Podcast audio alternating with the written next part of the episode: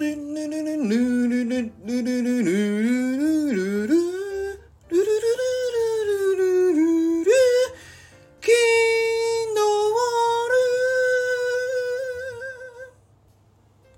おはようございます。チカラです。今日もスタイフを取らせていただきたいと思います。よろしくお願いします。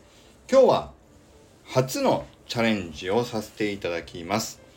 どんなチャレンジかというと、絵本を絵をお見せせずに単に朗読をしてみよう 噛んだ ということで今日は絵本なのに絵をお見せせずに単にスタイフで朗読をしてみる回を撮ってみます。どんなことになるかどうかは全く想像がつきませんが、ぜひ僕の朗読に応じて皆さんの自由に思い浮かべる絵を思い浮かべながら、思い浮かべながらぜひ聞いていただければと思います。それでは行きます。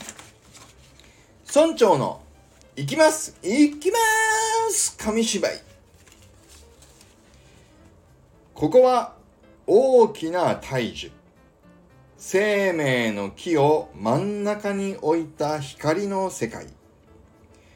生命の木はすべての源。その光を中心にみんなが仲良く暮らしていたよ。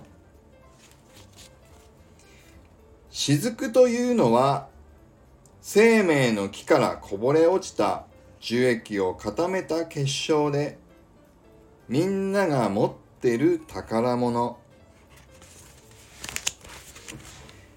属性術はそこからちょっとだけ生命の木のエネルギーをお裾分け。みんなの生活に役立つ秘密の力さ。炎の村ならかまどに火起こし。水の村なら掃除に洗濯。他の村の術だってみんなそれぞれ役立つものばかりたまに分け合い暮らしているよそんなある日悪い奴らが現れて突然村を襲っていったのさ。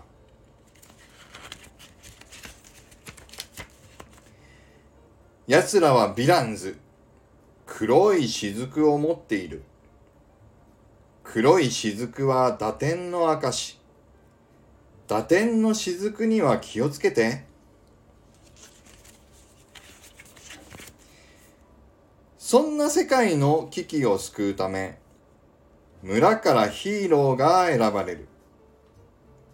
この村からは炎のヒーロー。他の村では水や土のヒーローたちがそれぞれ一人ずつ選ばれる。ヒーローたちは足も速けりゃ力も強い。すごい属性術も使える正義の味方。ヒーローたちが協力すれば、ヴィランズなんてイチコロさ。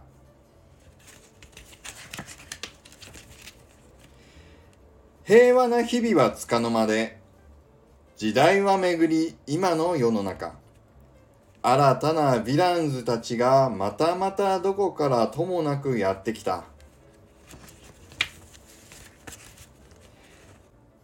そんなある日、ラルフの雫が首元からふわっと浮き上がり、真紅の光を解き放つ。そうだそれこそまさに新しい炎のヒーローが誕生した瞬間さ。行け！炎のヒーローラルフ！飛べ！僕らのヒーローラルフ！おしまい。ということで、この村長さんが書いた紙芝居は以上になります。いかがでしたでしょうか？皆さんのね、自由な発想でこう、絵を今のストーリーに合わせて思い浮かべていただくとまた楽しみ方があるんじゃないかなと思ってこのスタエフを撮らせていただきましたどこかでね、うん、YouTube かどっかでちょっと実際にあの絵本を開きながら読んでみてもいいかもなとも思うのでちょっとまたいろいろやらせていただければというふうに思います。うん、このね村長さんの紙芝居の絵本は村長さんから見たこのマイクールヒーローズの世界観を子供たちに伝えていくね村の長として伝えていくそういったお話まあ、重要なお話になっているっていう作りにしておりますね。これをちょっとね小説の方でも実はこれが背景に流れているっていうあの、実際にこうリンクしているっていうんですかね小説ともリンクしている内容になっているので小説を実際にあの、聞いて楽しんでいただけてる方はこちらの絵本も実際に手に取っていただいてあの、楽しんでいただけると思いますので、是非概要欄に、あの、購入リンク、チケミーのリンクも貼っておきますので、そちらでご購入を検討いただければ、とてもとても嬉しいです。今日の初の試みはお楽しみいただけていたら嬉しいです。それでは行きます。力チャーンジ今日も力あふれる一日を